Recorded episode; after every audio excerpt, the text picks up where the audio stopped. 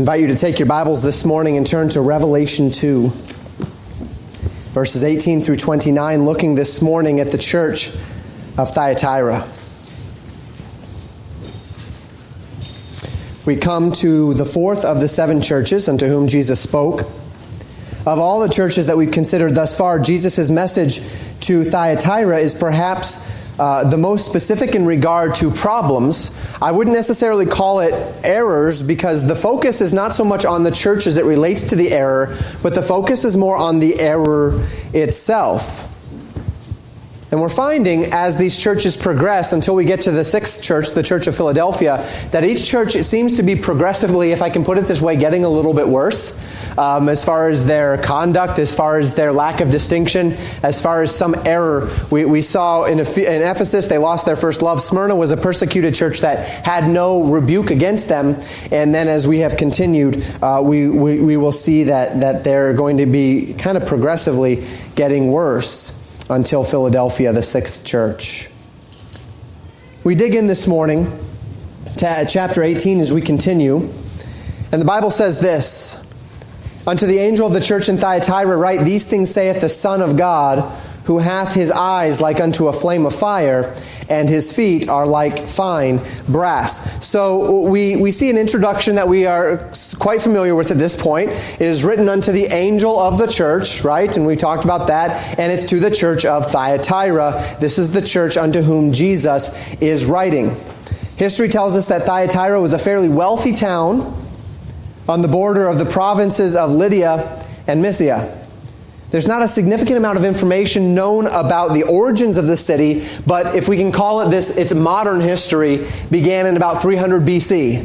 So, about 300 years before the time of Christ, its modern history began. It began as a very insignificant town. It was not on any major trade routes uh, or anything of the sort, so it was not a, a very significant town. However, uh, with Pergamus uh, on, to its north and Sardis to its south, it did have a road between them, and uh, as it was never really a metropolis, never a huge city, the valley in which it resided, uh, the waters that were there, uh, were left somewhat untainted and actually became a decent place for for various businesses that didn't need to be on a major route. They didn't need uh, heavy amounts of, of, foot traffic. They just needed uh, roads to be able to get their wares to other places. So it was a notable city. It became a very wealthy city because it had numerous trade guilds. It had a uh, very powerful coppersmith guild there. It also had a very powerful guild uh, that related to the dyeing of fabrics. And one of the likely members of that guild, or at least having been influenced by that guild, was a woman by the name of Lydia. If you remember her from Scripture, she forms the only link in Scripture, other than Revelation chapter 2, to the city of Thyatira itself. And we read about Lydia in Acts chapter 16. The Bible says, beginning in verse 12, And from thence to Philippi, this would be the apostles, uh, which is the chief city of that part of Macedonia and a colony. And we were in that city abiding certain days. And on the Sabbath, we went out of the city by a riverside where prayer was wont to be made. And we sat down and spake unto the woman which resorted thither. And a certain wo- uh, women, excuse me, which resorted thither, and a certain woman named Lydia, a seller of purple of the city of Thyatira, which worshipped God, heard us, whose heart the Lord opened that she attended unto the things which were spoken of Paul. And when she was baptized in her household, she besought us, saying, If ye have judged me to be faithful to the Lord, come to my house and abide there. And she constrained us. So you'll notice that the connection to the city here is actually somewhat meager. Uh, the apostles were in Philippi when they met Lydia uh, down by a river. She was most likely uh, either of Jewish persuasion or uh, was uh, uh, recognizing validity of the, the Jewish teachings, but she did not know of Christ. So she is down there uh, where she's praying, where she's worshiping. Uh, she worshiped God, and she heard them speaking of Christ. Of course, what Jesus tells us that the sheep hear his voice and they are known of him. She hears the gospel.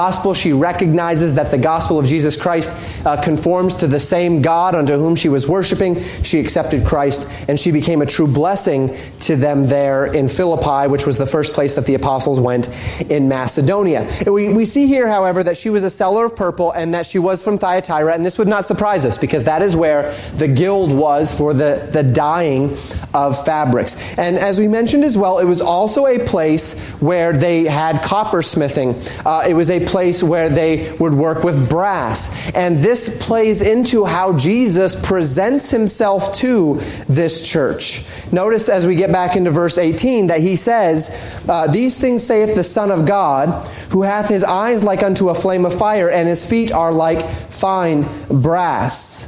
Uh, the emphasis upon the, the eyes like flames, the feet like brass, uh, once again, it corresponds very closely to the vision that John saw in chapter 1 when he turned and he saw the Lord and he saw his, aims like, uh, his eyes like fi- fire and his feet uh, like, uh, like as if they were on fire, glowing fine brass, uh, the sword coming out of the Lord's mouth, those sorts of things. We mentioned that from last week, as we were talking about Pergamus, the sword, uh, two weeks ago, the sword coming out of his mouth and, and what that is to represent.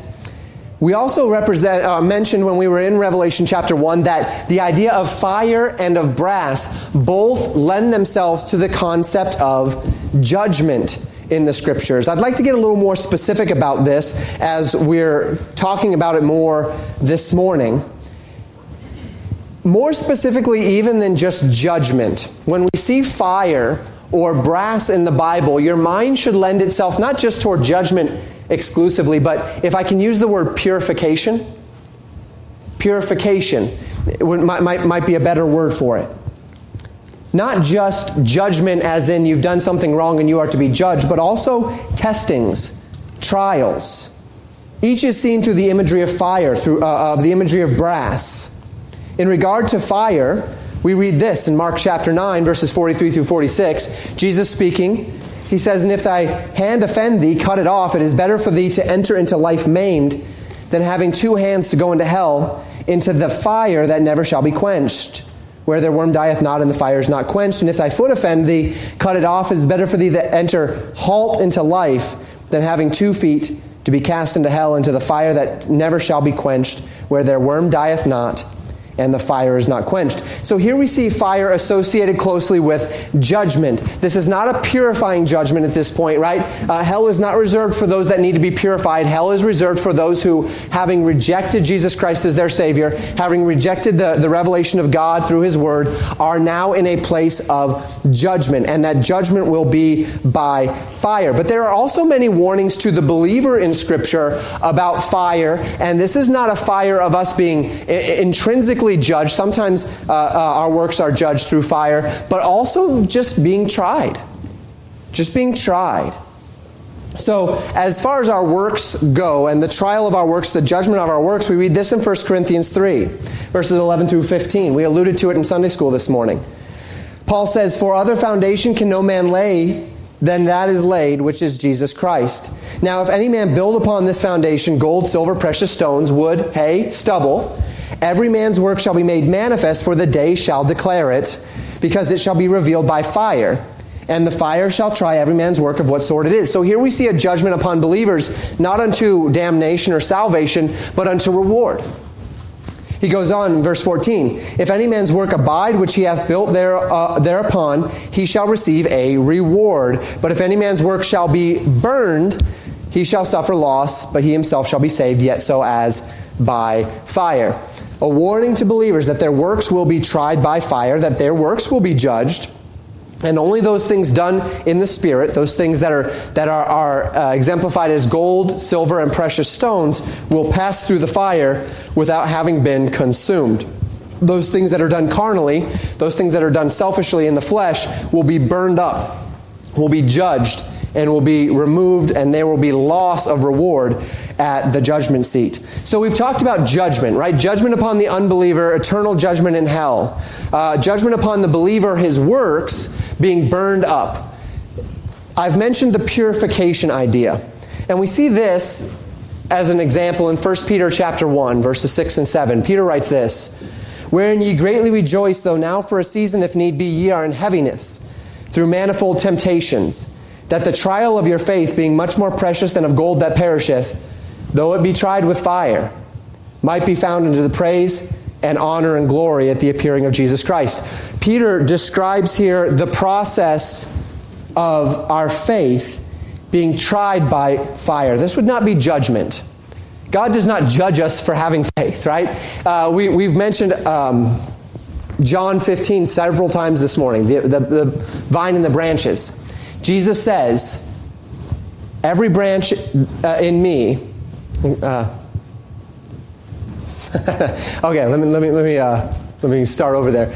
I'm the vine, and my Father is the husbandman. Every branch in me that beareth fruit, that beareth not fruit, he taketh it away. But every branch in me that beareth fruit, he purgeth it, that it may bring forth more fruit, right? That's where I was going with that. The idea being that if there is a branch that is bearing fruit, Jesus will prune back that branch, cut it back, purge it, so that it can actually become healthier and bear more fruit in the future right? My wife and I just planted some apple trees, and they're tiny little apple trees. And as we were reading up on it, one of the things that was said is that next year and that next season, if they start to bud flowers, uh, this one person recommended that we, we pluck all of those off the first year so that the tree does not have to be giving its time and its effort and its nutrients to trying to establish any sort of fruit in that first year, and instead it can get its roots stronger. And then that next year you can let the flowers uh, bloom and all of those sorts of things. The idea being that I am actually going to remove that which is even healthy from the tree so that it can become stronger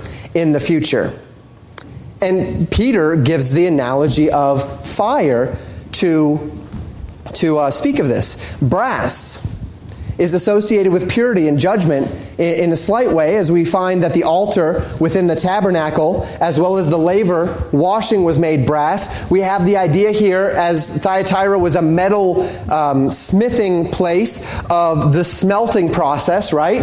Where you take metal, particularly gold, and you put gold into a fire and you melt it down, and then you smelt it and you, you skim off the top the impurities. And as the impurities bubble up to the top, you skim all of those off the top, and then you have a more pure metal on the other side. This is the idea that Peter is alluding to in 1 Peter chapter 1 that our, our, our lives are tried by fire not in judgment, but in purification. That God will allow us to go through things that we might become purer, that we might be better, more suited to His purposes on the other side. So Jesus is seen in Revelation chapter 1 as the one whose eyes are a flame of fire. His eyes are looking out with judgment, and his feet are as fine uh, brass, and, and it's described as fiery brass. What is that? A glowing brass, right? A glowing brass, a, a purified metal. He's seeking judgment and he's seeking purification.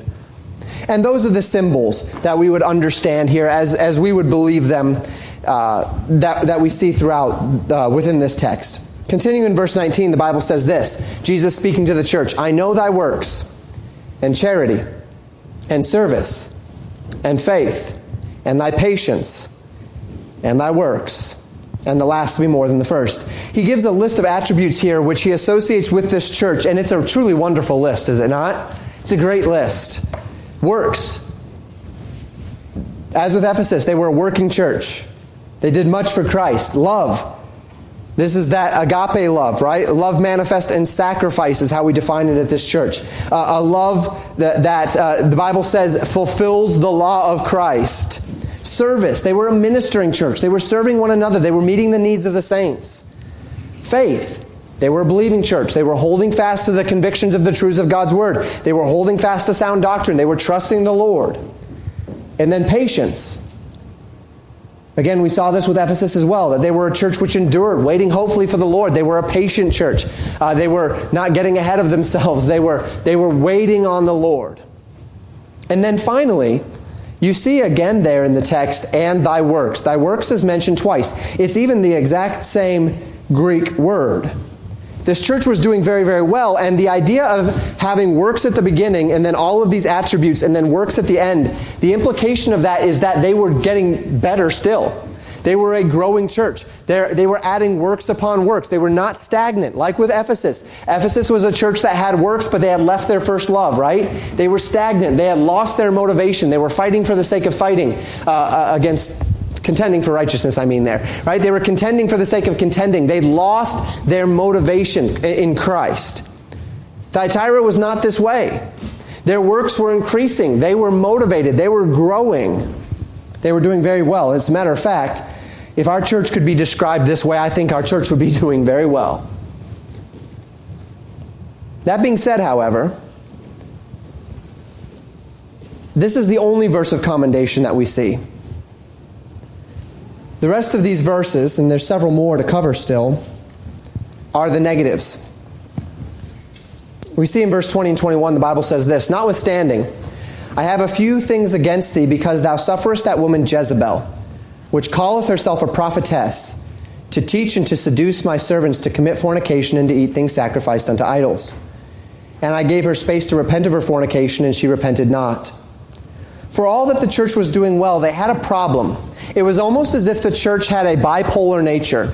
On the one side of the church, they have the works and the faith and the charity and the service and the patience, but then it's as if they had a cancer within the church. They had this contingency within the church. And, and, and within this church, there was this woman, this prophetess, who was tainting people in the church.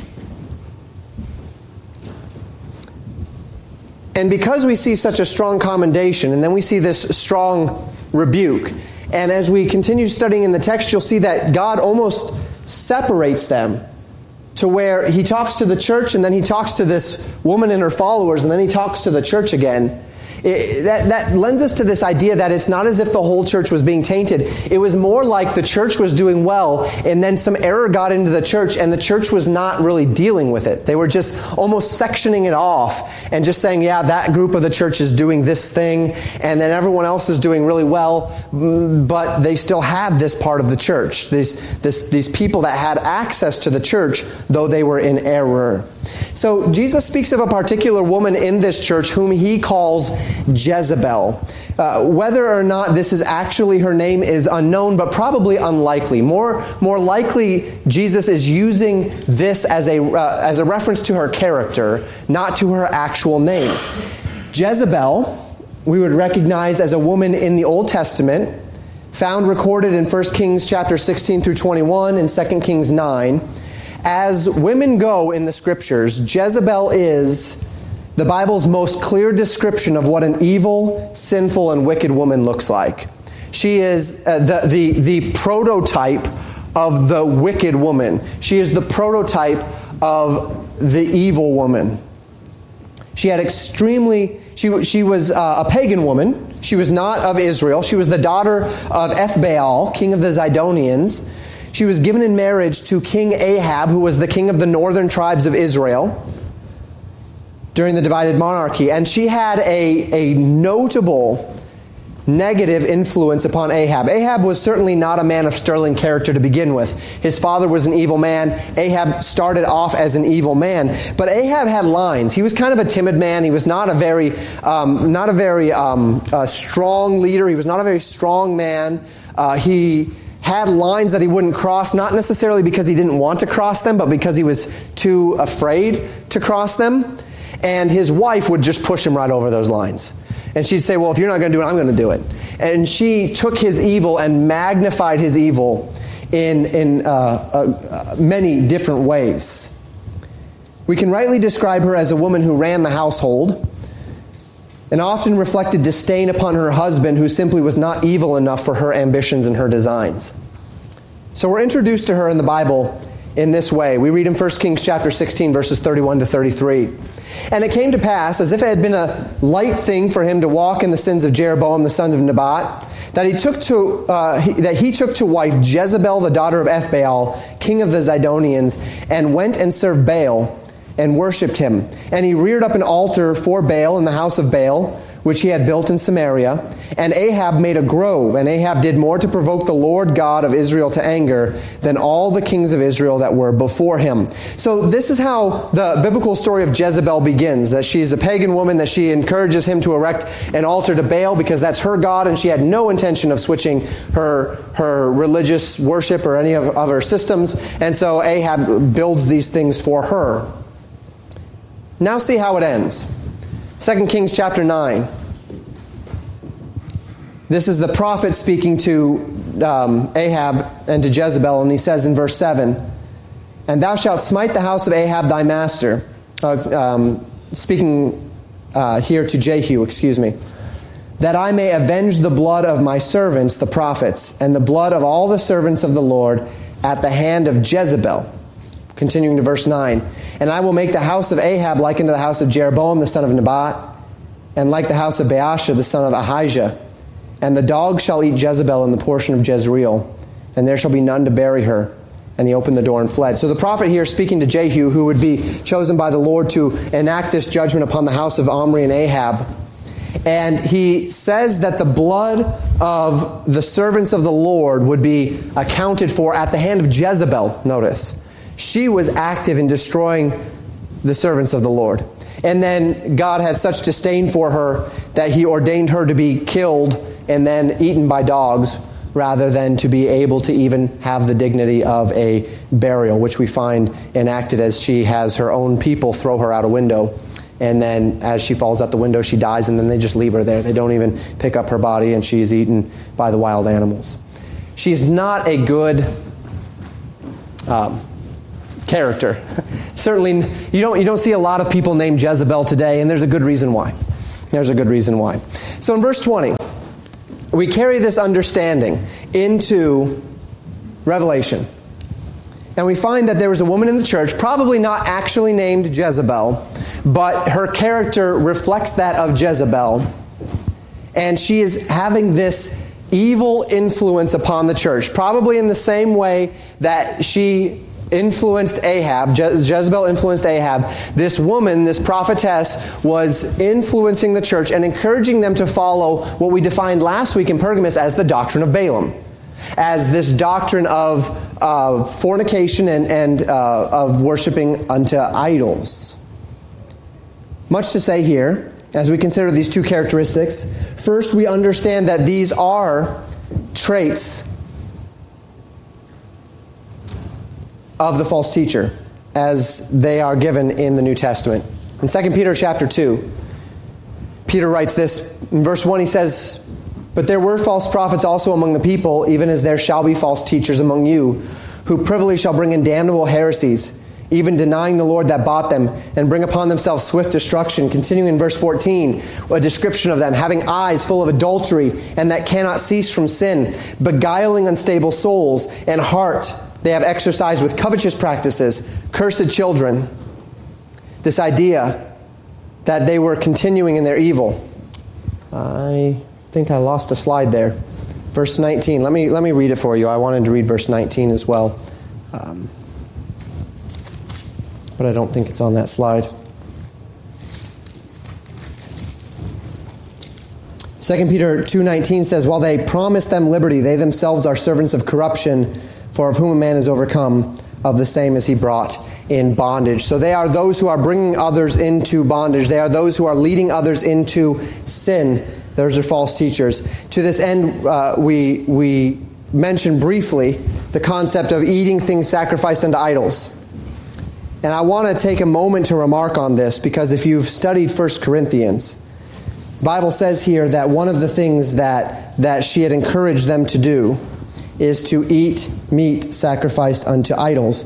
And that might throw up a little bit of a question mark in the mind of those who understand um, 1 Corinthians because in 1 Corinthians, Paul devotes an entire chapter of Scripture to this. 1 Corinthians chapter 8, verses 4 through 6, we read this.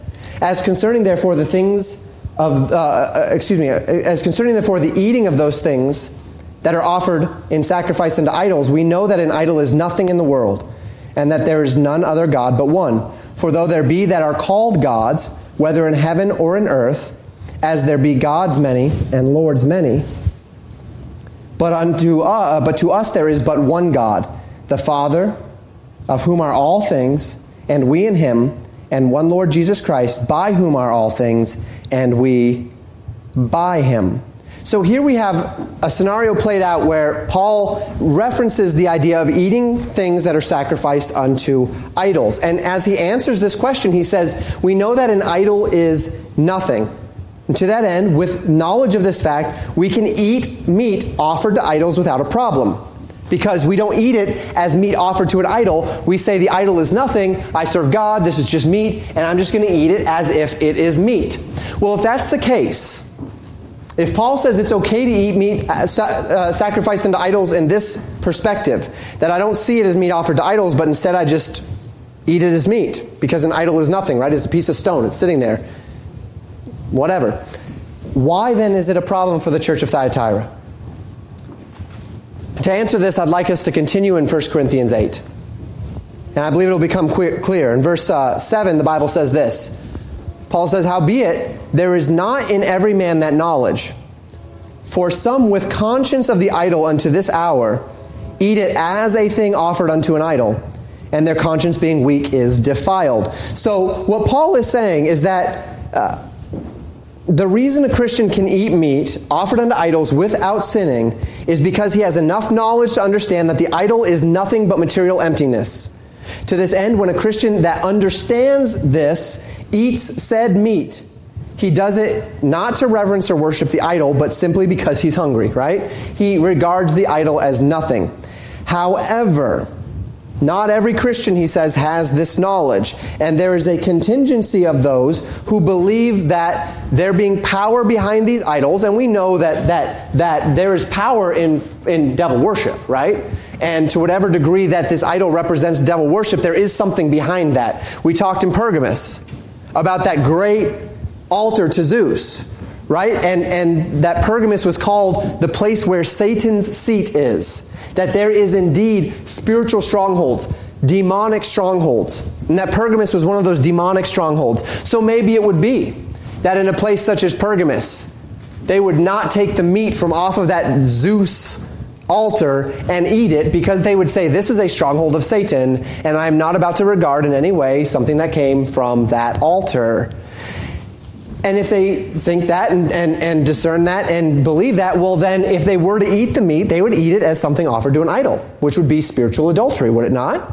Whereas if some other Christian passing through town went to the market and saw some meat and they said, This meat has been dedicated to idols, and he's like, Okay, whatever, idols are nothing. And so he eats the meat, okay, he ate the meat. He wasn't regarding it as something sacrificed to an idol. He wasn't regarding it as something of, of, of spiritual value. He was regarding it as meat.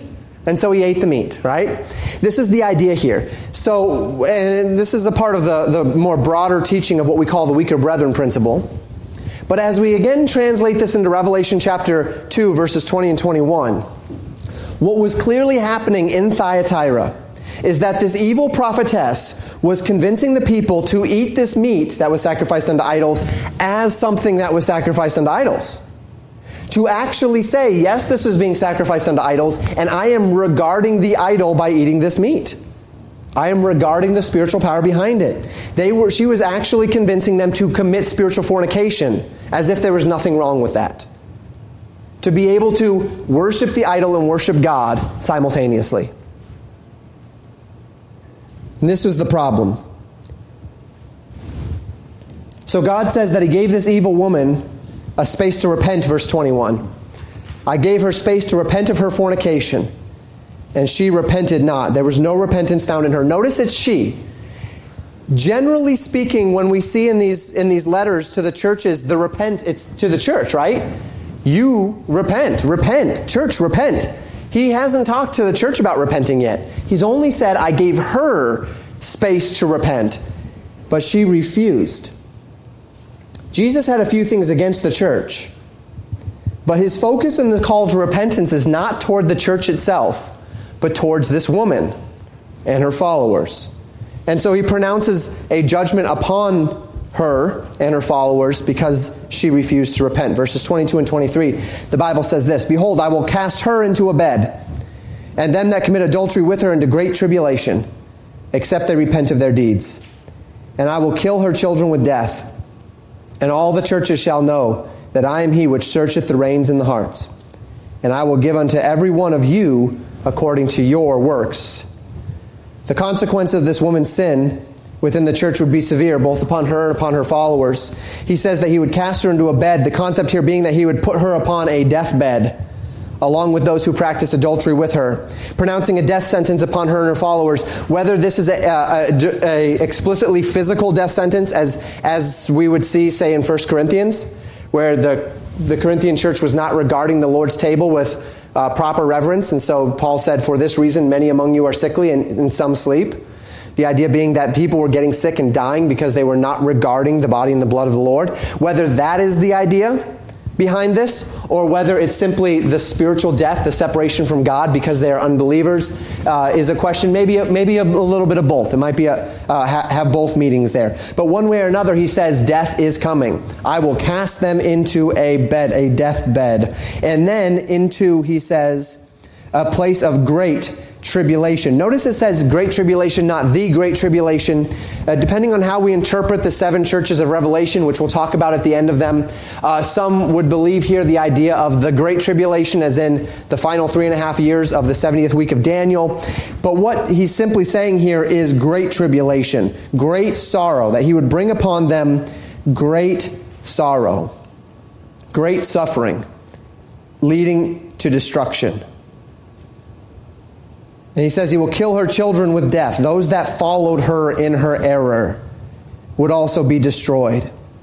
And the point of this destruction, notice, is that all the churches would know that Jesus knows what is happening, that it's not getting by him, that he cannot be fooled, that he will judge the hearts and actions within his church, that he will give according to our works. And notice here the change in pronoun reference. There's a you and a your in that last phrase, having changed from the thee and the thou earlier, and then the she and the them. Jesus does this when he wants to compel each of us, uh, each person as individuals, right, instead of just the church body as a whole. We've seen this now in the last three churches, in Smyrna, in Pergamos, and in Thyatira. We've seen this change in pronoun reference from thee, thy, thou to you, your, ye. And this is the final church where Jesus will do this. In this case, he's warning that each person in the church, not the church as a whole, right? We've kind of got this one church and there's cancer in the church and there's individuals on this side and individuals on this side. And Jesus says he will destroy her and he will destroy her followers. And then every single one of them will be given according to their works. They'll all be judged according to their works. He'll try their reins. He'll search their hearts. He wants purity, right? Remember that he presented himself to this church with eyes of fire, with feet of brass, in the, in the reference of judgment, in the reference of purification. And so he's warning them that they each need to search their hearts because he's going to judge each according to their works. We'll come back to that in a few moments. Verses 24 and 25 Jesus says, But unto you I say, we're still in the you, ye, your pronoun reference, and unto the rest in Thyatira, as many as have not this doctrine, and which have not known the depths of Satan as they speak, I will put upon you none other burden, but that which ye have already. Hold fast till I come. I find this fascinating. This woman and her children are going to be destroyed. All of them will be judged. He says, But unto you that have not gone this direction, unto you that have not been corrupted by these false doctrines and evil doctrines and wicked and uh, fraudulent prophetess and her teaching, he calls her teaching the depths of Satan. To those that have not been caught up in such wickedness, Jesus says he'll call them unto nothing else but that they just continue doing what they're doing. Here's what's interesting about this. In every church thus far, Jesus has basically written to the church and he said, Get your house in order. Cast out those that are teaching the doctrine of Balaam. Remember the first works. In this church, he says this I'm going to take care of this one. You that haven't been tainted, just hold fast. Just stay pure. Let me deal with this one. I'm going to purify this church for you. I find that fascinating. That God takes this one into his own hands. Instead of telling the church, clean up your own house, he says, I'm going to clean up my house, uh, clean up the house, and I lay no other burden upon you but that you stay pure and you hold fast. He says to them, You have enough of a burden simply maintaining your purity within the midst of those that are teaching this, the, the depths of Satan, this doctrine with, with this Jezebel. I'll destroy her, he says. I'll destroy her followers. Just hold fast till I come. And as always, Christ finishes with a message to the overcomers. This is a message of encouragement to all who are in Christ. A reminder that though there are judgments, though there are commendations, though we are struggling in this life, though there are, there are battles to be fought, And though we're tired and though we get weary, we are overcomers if we have accepted Christ as our Savior. We are more than conquerors through Him who loves us, Romans 8. That nothing can separate us from the love of God. And so there's a promise at the end to each to, to overcomers, to all who will read that are overcomers. And he says this He that overcometh and keepeth my works unto the end, to him will I give power over the nations, and he shall rule them with a rod of iron. As the vessels of a potter shall they be broken to shivers, even as I received of my Father. And I will give him the morning star. He that hath an ear, let him hear what the Spirit saith unto the churches. Those who are overcomers, who have abounded in spite of the evil that surrounds them, who have continued in his works in the midst of the depths of Satan, they're reminded that there's coming a day when they will rule with Christ. There's coming a day when we will rule with Christ, when we will have power over the nations. That word rule there, notice, is actually the word shepherd. It's the word that we glean our word pastor from. The rod of iron, the rod that was in a pastor's hand, that was in a shepherd's hand, was used for two purposes. It was used to defend the sheep, and it was used to direct the sheep. There was a, a, a defending element where it would be a strong rod and then there was a, a, a, guiding element, the crook. You see the shepherd, and they have the crook so that they can grab one of their sheep and pull it in the direction that it needs to go. That's why they had the crook on it, so that you could pull the sheep. The idea of ruling, shepherding with a rod of iron is not just that he's going to have a, that we're going to, each going to have a lead pipe in our hand to clock our enemies, but the idea being that we will have a rod both to shepherd, both to guide and to defend, while simultaneously it being of iron, which means it will be unbreakable. It's oftentimes a picture in the scripture of absolute rule, of absolute authority. And notice it says that those who overcome will rule and reign with Christ. That as the Father gave Jesus the right to rule, so too Jesus will distribute to those who have followed him authority as well. And we have that to look forward to. He says that he would not only give them authority, but he says as well that he would give them the morning star. Jesus himself is called the bright and morning star in Revelation 22 16. Like in Pergamus, where Christ promised that he would give them the hidden manna, recognizing that Jesus uh, called himself the bread of life in the book of John, we would understand perhaps here Jesus saying that he would give them of himself. There's uh, some questions with some of these things as to what exactly Jesus is promising. The morning star, of course, would be the dawn, right? Those, those final stars that would show just before the light of day, that show that the dawn is breaking. And so this idea could mean a few other things, but it seems likely that he's speaking of himself as the bright and morning star, that Jesus would give them of himself. He would not just give them of his authority, but that he would give them of himself. I am my beloved's, and my beloved is mine. There's no better gift, no greater blessing than that we might have Christ. The final verse is a familiar call. All who have ears to hear, hear. Not everyone has ears to hear. Not everyone in the church has ears to hear. But if we have ears to hear, let's hear. Let's obey. And in that vein, two points of application this morning. Point number one Christ is watching, and what we do matters. We talked about purity, we talked about judgment. We talked about the wood, hay, and stubble, the gold, silver, and precious stones. We talked about the, the trials by fire. Jesus presented himself to the church as one whose eyes were aflame and whose feet were ready to try and to purify. Jesus is seen this way, not just in Revelation, but he's seen this way throughout the breadth and length of the church that he is coming again, that he's bringing his rewards with him, that he is going to make an account. As we compare Scripture with Scripture, we find that the judgment of God upon the works of man does not rest upon only the unbeliever, but upon the believer as well. 2 Corinthians 5, verse 10 says, We must all appear before the judgment seat of Christ, that everyone may receive the things done in his body, according to that he hath done, whether it be good or bad. Every one of us will stand before the Lord in judgment one day. On that day, the Bible says the books will be opened and another book will be opened, which is the book of life. If your name is written in the book of life, you will enter into heaven. That is that name being written in that book of life hinges upon one thing and one thing as well, uh, only. If you have believed on the name of the only begotten Son of God. However, the other books will be opened as well. And those are the books of our works. The book of life has nothing to do with our worthiness, has nothing to do with our efforts or anyone else's efforts save Jesus Christ alone. But those other books that will be opened on that day will be judged out of those books according to what we've done, whether it be good or whether it be evil. And if I may put it this way, I don't want to, I, I, I want to be careful with this, but it, I want to put it this way. That should strike terror into your heart. It should. The, heaven is going to be bliss. It's going to be wonderful. He's going to wipe all tears from our eyes. It's true. If you've accepted Christ as your Savior, that's you. But there's coming a day before you get there, and it will be a day of judgment.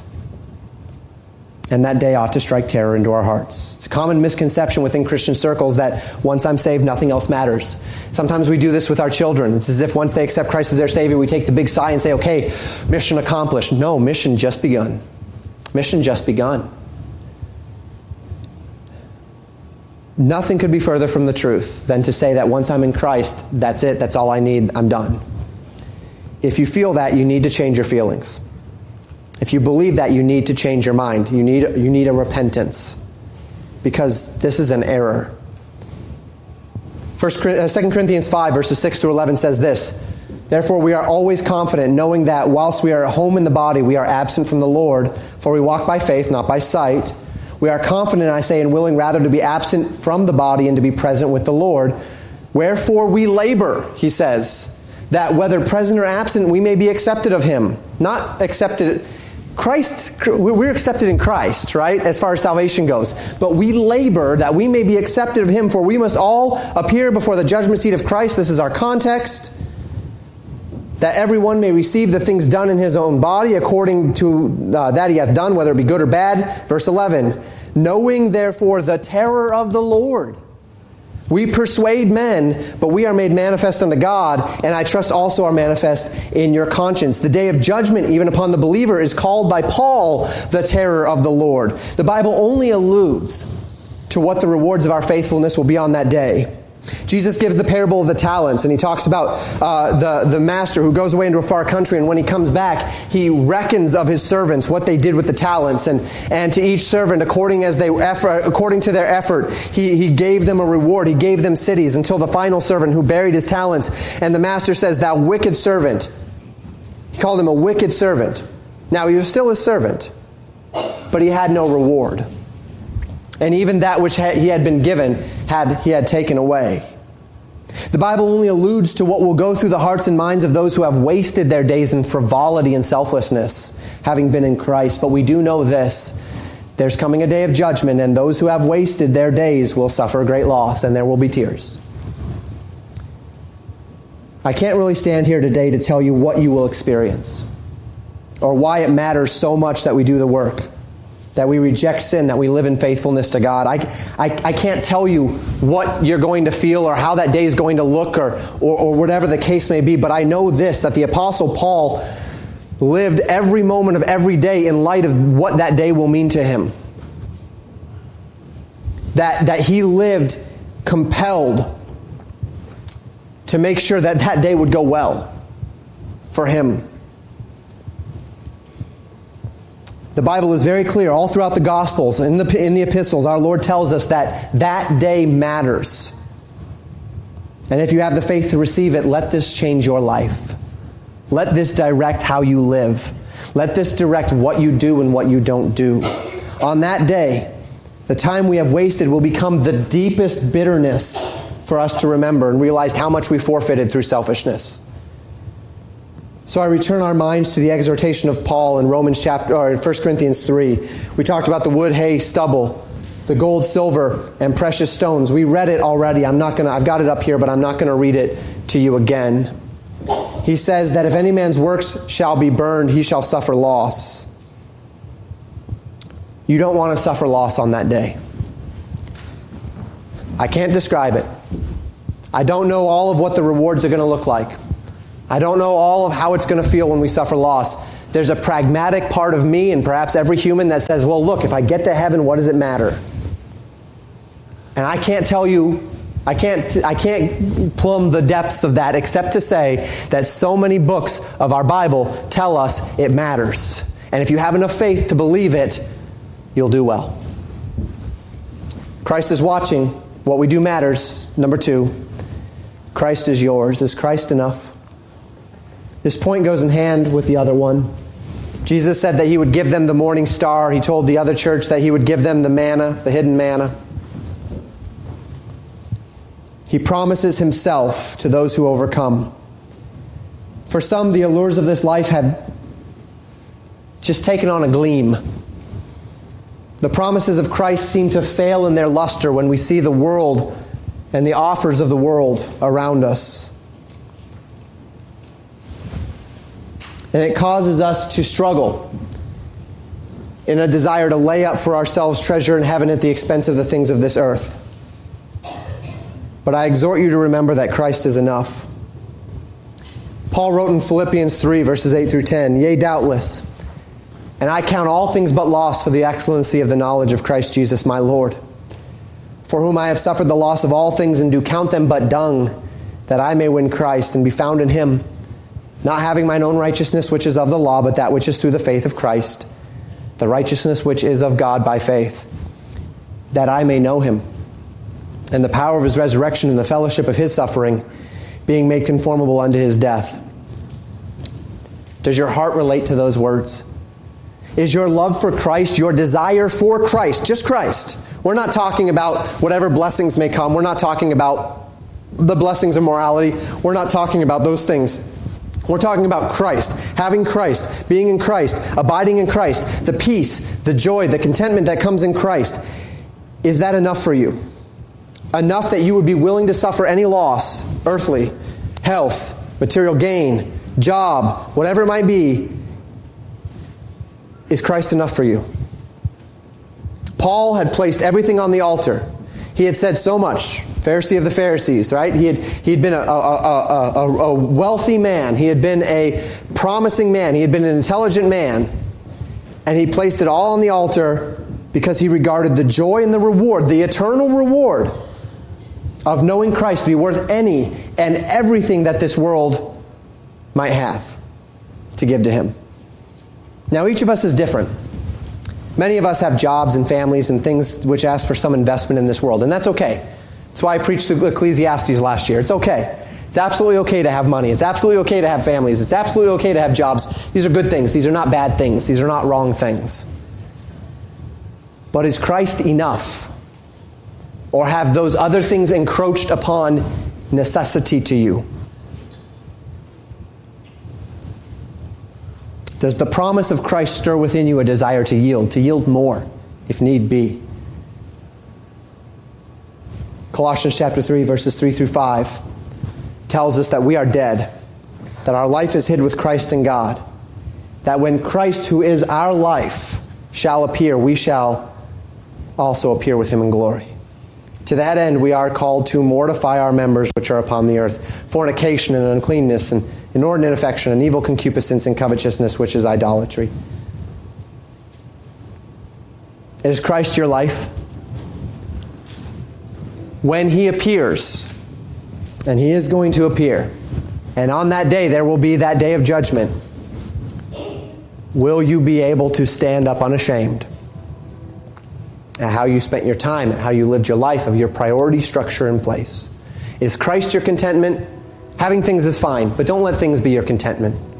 Having a family is fine, but don't let family be your contentment. Having friends is great, but don't let friends be your contentment. Having a job is a wonderful thing. It's a good thing. It's an important thing. But don't let it be that the purpose and the, the contentment of your life. Is Christ enough? Is He the center? Everything else flowing from it. Christ has given me a job. I, I, I, I use it for Christ. Christ has given me a family. I lead that family into Christ. Christ has blessed me with friends. I serve Christ through, uh, through serving those friends. Christ has, in every area of life, is it, is it filtering out from Christ? Is he enough?